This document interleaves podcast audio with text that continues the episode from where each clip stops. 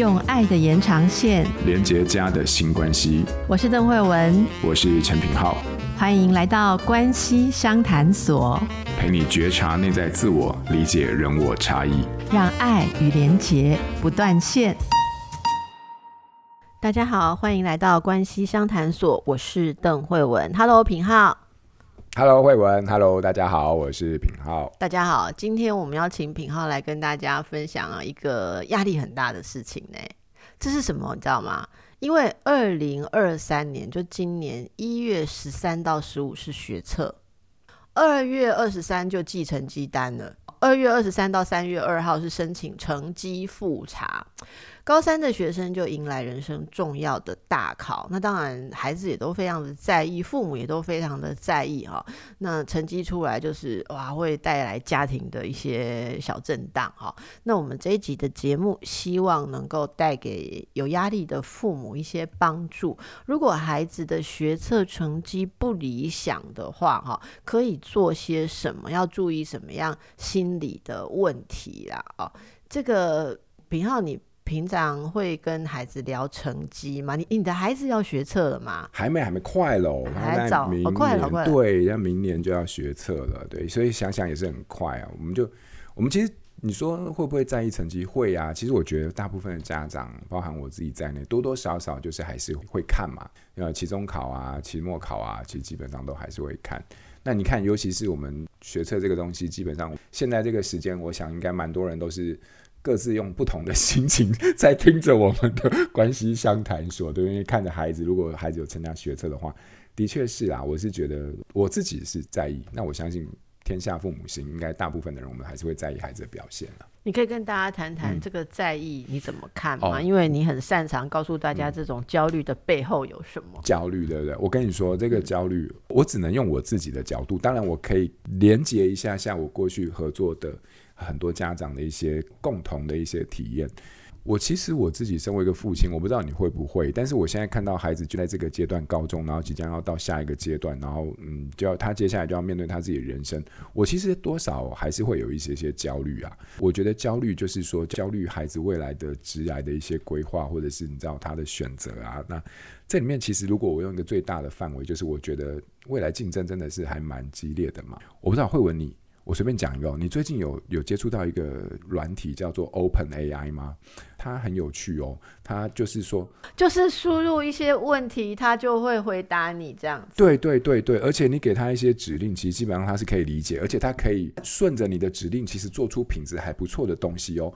我曾经给过一个非常有趣的指令，就是麻烦你用一个小学六年级孩子的角度，然后写出一篇题目叫做什么什么的作文，然后字数五百字。啪啪啪啪啪，哎，然后还真的就是可以给我生出一个，我觉得有时候如果那个再给他个几年的话，你搞不好真的已经没办法分辨出那是人写还是你知道就是 AI 做出来的一个作品。所以我那时候看到这个时候，我第一个念头不是说他好厉害，而是说天哪，你看这这个人工智能这个东西进步到这个地步的话，那这代表什么？这代表未来有超多原本是人的工作或者人的职业，基本上它也很有可能会是消失的耶。从我一个家长的角色，我最直观的一个想象就是说，那天哪，接下来这些 AI 是要跟一堆的我们的孩子在做竞争的，那我们要失去多少工作的机会？那孩子怎么办？这个当然就会让我觉得这是一个还蛮大的一个焦虑啊。我们。会失去好像百分之四十几的工作职位啊！你看，四十几，就是调查不是说在未来二十年我们会失去现在有的职职别有，对不对？至少对，就是百分之四十几会消失啊！嗯、你知道吗？那里面有我之前还有做过一集啊，我很注意到的是广播主持人会消失啊！真的吗？就是主持人呢、欸？主持人这件事情要怎么消失？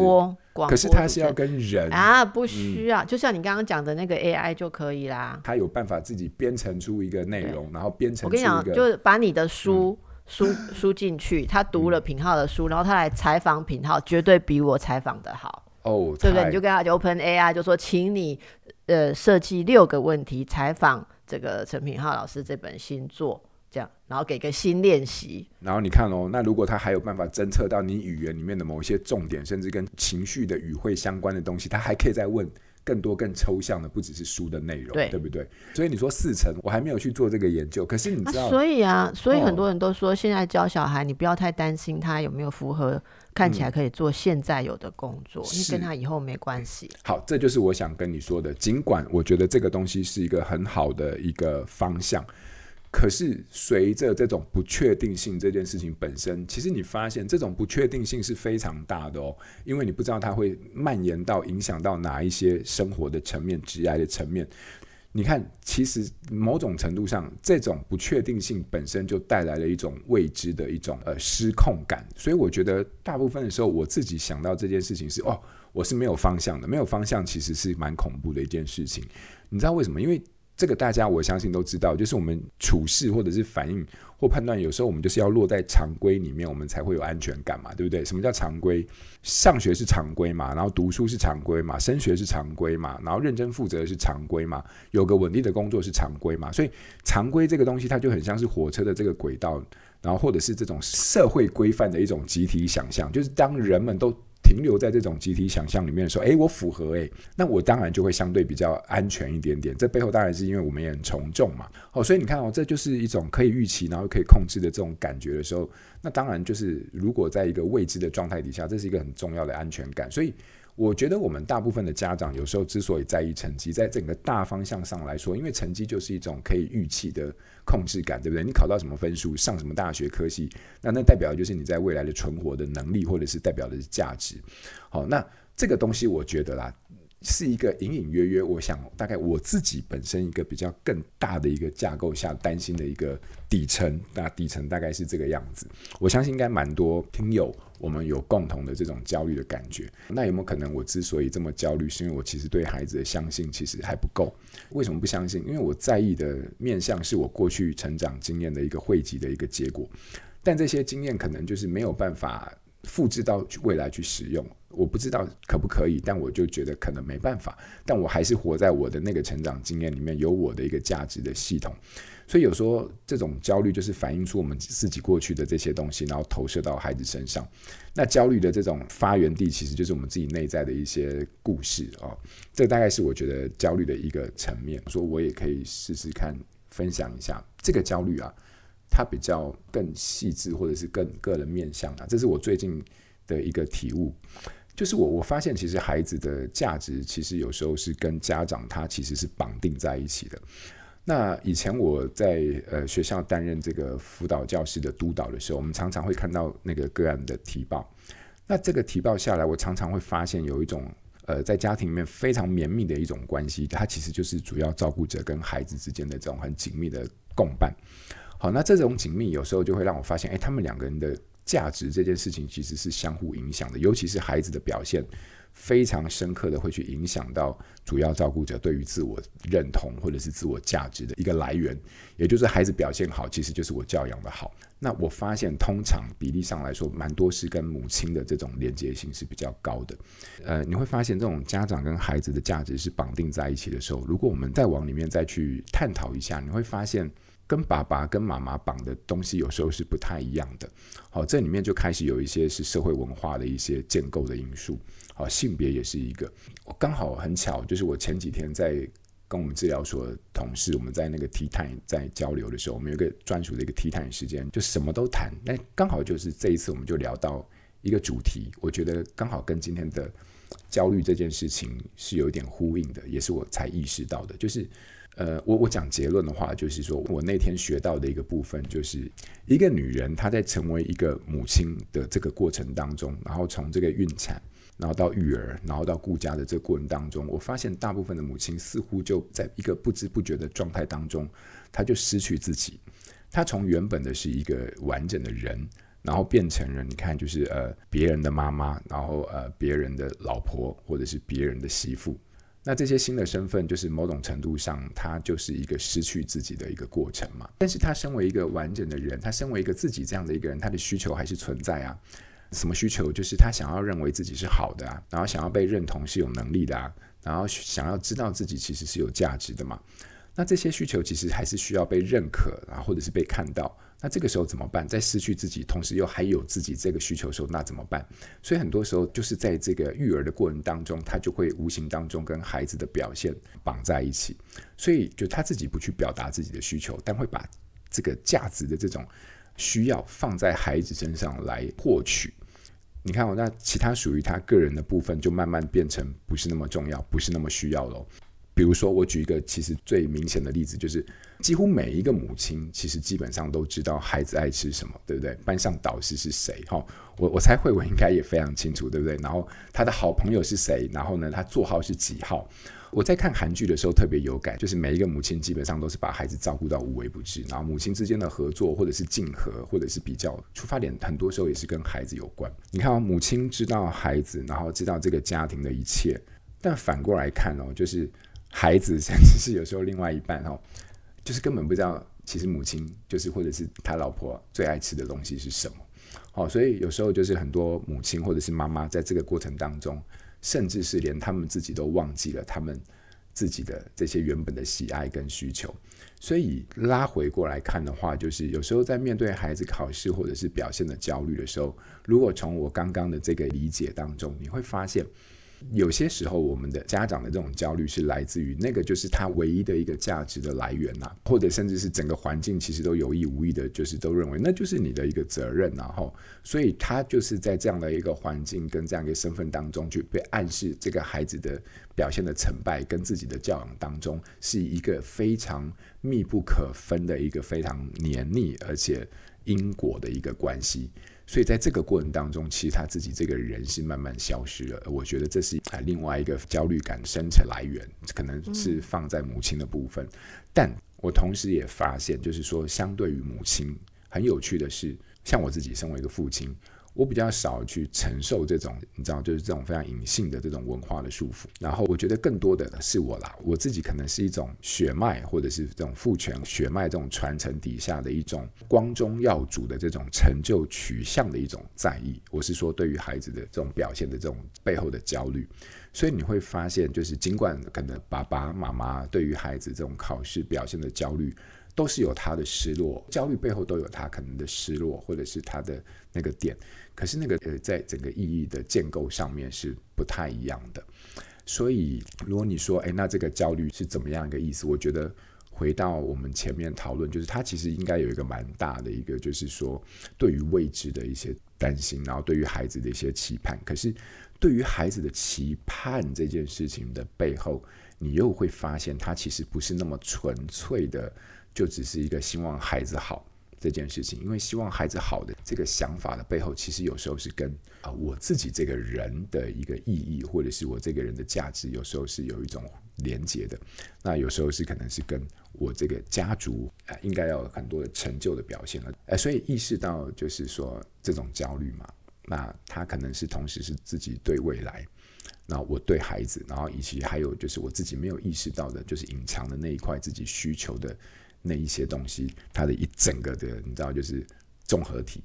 所以有时候我觉得，或许，嗯，你知道，如果你问我说，哎，那我们父母亲要怎么办啊？这个焦虑怎么办？我觉得，可能有时候从那个区变这种焦虑是是怎么样的一个样貌跟存在，还是它是怎么发展出来的？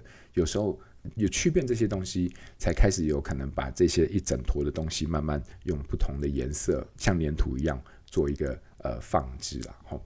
所以这个大概是我自己觉得我在思考那个焦虑的时候，对照于我最近的一个发现，我觉得好像可以有一个这样的一个理解。对，我不知道这样会不会很抽象啊？但是你让我想到一个例子，嗯、正好你说抽不抽象，我刚好想到一个实例。嗯、我曾经在嗯、呃、节目上面有听到一位这个观众的分享，嗯，我印象非常深刻。这应该是在我们之前有一个电视节目叫做《什么道理》里面的一一次的分享。我记得有一个来宾，现场来宾，他就分享说，他母亲对于他的课业跟表现是非常严苛的在意。他会觉得好像母亲很需要他考得很好，好考上很好的学校，就是做得很好这样。然后他呃心里面最渴望的是父亲的关注。好，他觉得说他很希望然后他父亲是一个非常杰出、优秀的人，可能爸爸当年就是学霸吧，啊，然后事业也很成功，但是爸爸很忙，然后他他就他说他的愿望就是能够得到爸爸的关注。我记得我在旁边，我把这两件事情放在一起的时候，我突然非常同情那个母亲，嗯，因为显然这全家人都得不太到爸爸的关注，所以这个妈妈她在家里面做。家庭主妇，她就是负责督促小孩的功课，还有日常的生活。我觉得小孩好像变成小孩的成绩单，变成这个妈妈作为一个家庭主妇的成绩单。那她也需要这个成绩单给老公看，说我在我的部分做得很好，虽然我没有你在外面那么优越，然后嗯，事业那么成功，或者每个人都称赞她。嗯，很有学识，很有见解。这太太什么都没有，她有的就只有她养孩子，所以她会需要小孩，你知道吗？作为她呈现给丈夫看，说我可以配得起你的妻子的这个角色，你让我们吃好穿好用好，可是我有把。小孩就像你讲的，呃，就是你的血脉好不好？光光宗耀祖的这个事情，我有做到，所以这是他的成绩单。但孩子没有办法理解这些动力的时候，会觉得说，为什么母亲那么在意我的成绩单，而不是我呢？这个孩子很心痛的说，我妈在意我的成绩单，比在意我更多。嗯嗯，所以我那时候我记得，我就跟他说。呃，你的成绩单在妈妈的用法，好、哦、是他的成绩单呐、啊，好、哦，那后来他就我讲他就听懂了，然后我就说，其实你们大家都好需要得到你父亲的认同。我那时候有讲说，我也希望我们那那一集他们的父亲可以看到。嗯因为这个父亲是多么的重要，就是这位先生，你的关注是你的家人、你的妻儿那么渴望，渴望到他们都那么的努力，甚至彼此给予压力哦。所以我觉得大家真的不要小看孩子的成绩，其实反映了整个家庭里面的分工、成败。一些心态啦，哦，这是就是刚刚品浩在讲的这许多的东西。我我不知道我可不可以分享一下你说的那种一个女性，嗯嗯，我我自己当然也经过这些阶段哦。我曾经有某个阶段觉得非常的迷失，就是像你讲的，好像。即即便我自己很有意识的要把握住我的自我，可是会被卷进这些角色里面，那种卷是很可怕。你很像溺水一样被那个漩涡卷走，然后你就会讲出不像是你会讲的话，做出不像是你会做的事，然后会被卷入说一个妈妈应该要怎么样，一个妻子应该要怎么样的那种哦。当然就是说所谓的角色，社会角色里面。当我发现那样卷进去，我我开始发现不对劲的时候，就是我觉得很不快乐，然后我觉得，呃，我会非常在意在那个角色里面怎么被评价。我记得我第一次觉醒到我要改变，是因为好像小孩子的爸爸看到小孩子体重不满意，觉得小孩子体重有点快要过重，所以他就只有轻描淡写的讲一句说。不要一直任他随意的喝母奶，喝到那么胖，我就很生气。我就一个还没一岁的小婴儿，你在嫌人家胖，你是有什么毛病啊？我就觉得非常的生气，而我意识到我那个生气已经是震怒，不是只有一点点那个不满，而是我是震怒。我后来觉得为什么那么震怒呢？是因为我觉得我全心全意在投入的事情，我有跟大家分享过，我是把所有的工作都停掉。所有的工作东西，即便那时候我手上有非常受欢迎的电视节目在固定参与啊，或者是呃节目，还有这个教学跟个案的工作，我全部都停掉。诶，我就在家里面养孩子。诶，那这就变成我的全部啦。变成我的全部之后，那也卡没有力供，怎么可以被你嫌弃？而且我还不是养太瘦，我是养 养得好，不行吗？哦，我记得那时候我跟我妈说，诶，养得好也有错哈。所以那个时候我就觉得不行，我。必须要照顾好我自己，不然我可以预见哦，三五年后甚至七八年后，我一定就是那个盯着小孩成绩单看的妈妈，因为我没有了自己的成绩单。后来我就觉得不行，无论如何独排众议，我一定要回到我自己的角色上。那当然对我而言，回到工作是一个回到自己角色的途径。对很多听众朋友而言，可能不是工作，而是回到你的某种个性或者是自我投注的事物上面。这是我是认为说，这是唯一可以让我们成为小孩的辅助者，但不要把小孩的表现当成我们自己的表现，不然你就会用命去拼搏，就会非常非常的焦虑。我。女儿考试有一天，她回家来说：“呃，今天我考五个一百。”然后她就说：“你很高兴吗？”我就说：“呃，对啊，我为你高兴啊。”然后她就问我说：“你自己高兴吗？”我说：“哎，宝贝，那不是我的成绩单，我当然是为你高兴啊。你今天要是考五个五十，我是为你担心啊。我就总是在想，这个妈妈可以帮忙什么啊？”然后我女儿就回了一句说：“对。”你不会很在意，但是等一下爸爸会很在意啊！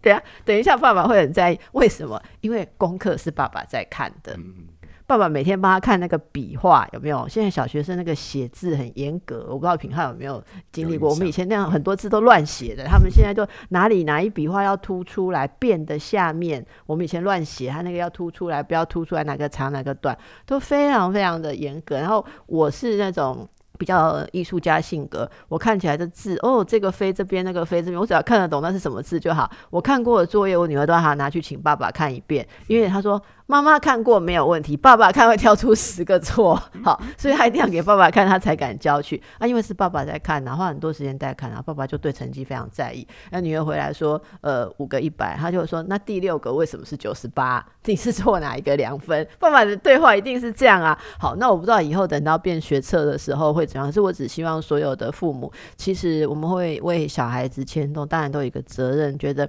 小孩能不能拿到就是世界上很好的入场券，可以任他游，对不对？任他遨游，他想要做什么，不要人家把他挡在门外。我觉得这是现在父母共同的心声。可是如果这个入场券看似没有完全部哦，只有只有部分的话，可能也可以去想想，呃，这反映了孩子的什么长处？尽量不要把自己的成败卷在里面。我觉得这样才有办法。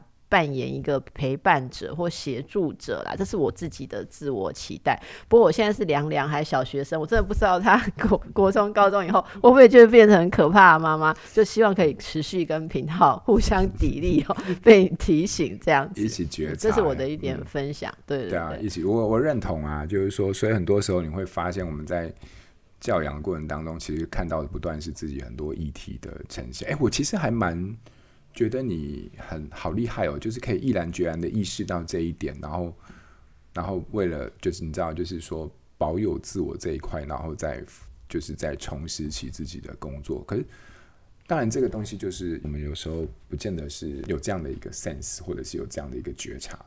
我觉得这个东西可能也是很多听友，如果你也在走过这个阶段，正在这个阶段的时候，我觉得这是一个重新或者是一个面对自己的一个角度，或者是一个对跟自己对话的一个方式。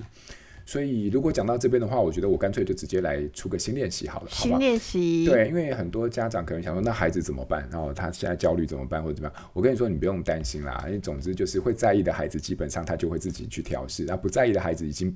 你讲什么，基本上也不是在这个节骨眼上会有帮助的。那个就是回到沟通或关系里面哈。所以说，哎，OK，考完了，让大家休息了，孩子也辛苦了，你也辛苦了，好，然后看怎么样，我们就重调整一下，然后我们重新再往下一个阶段走哈。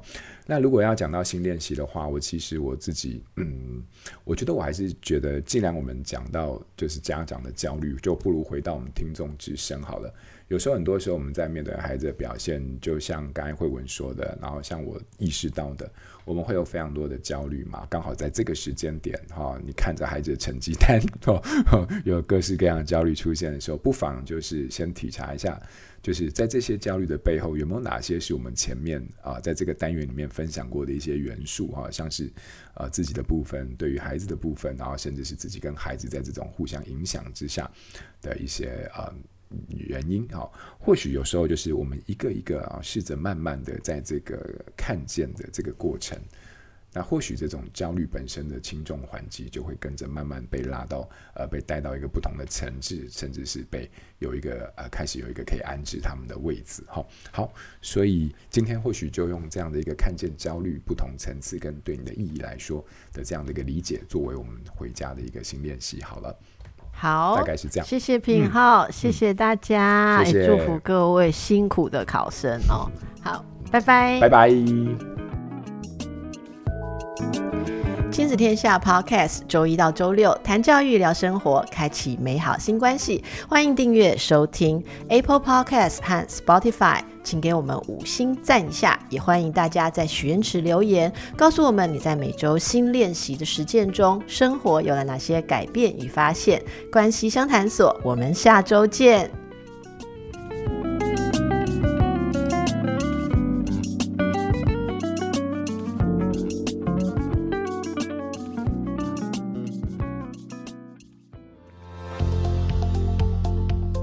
天下 Podcast 全新样貌，三月起换新登场。从教育教养到心理关系，生活娱乐到人生议题，周一到周六早上八点，十档节目陪你谈教育、聊生活，成就更好的下一代。二零二三年，我们一起幸福吧！欢迎订阅收听。